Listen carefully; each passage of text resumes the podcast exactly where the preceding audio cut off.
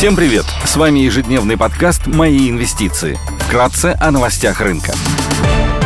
Глобальные рынки – Внешний фон умеренно негативный, фьючерсы на S&P 500 в нулях, Евростокс снижается на 0,3%, Шанхай Композит минус 0,4%, гонконгский Хэнк Сэнк теряет 1%. Краткосрочный оптимизм от смягчения антиковидных ограничений в Китае рассеялся. Растет обеспокоенность в отношении истинных масштабов заболеваний в отсутствии достоверных данных. Баррель нефти марки Brent стоит 83 доллара 40 центов, золото торгуется по 1808 долларов за унцию, доходность по десятилетним гособлигациям США составляет 3,86%. Сегодня Министерство труда США опубликует число первичных заявок на получение пособий по безработице. Управление по информации в области энергетики США опубликует недельные запасы нефти. В России выйдет индекс деловой активности в промышленности.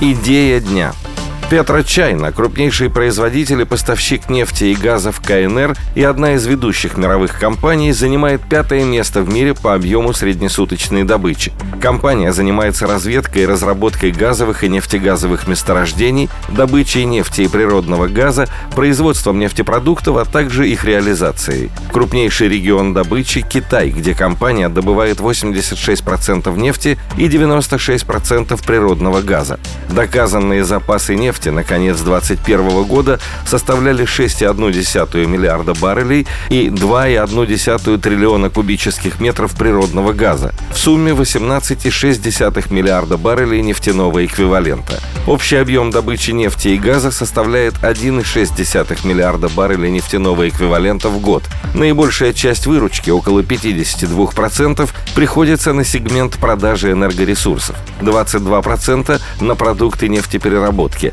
на сегмент разведки и добычи 16% выручки. Более 60% выручки компании приходится на внутренний рынок.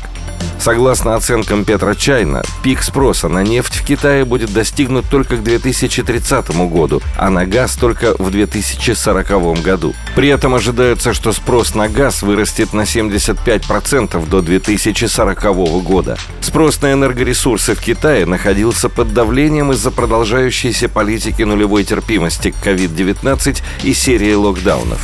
По оценкам аналитиков, снятие ограничений станет долгосрочным катализатором роста спроса на нефть и газ в стране. Власти Китая постепенно начали отказываться от политики нулевой терпимости к коронавирусу и приступили к ослаблению антиковидных ограничений.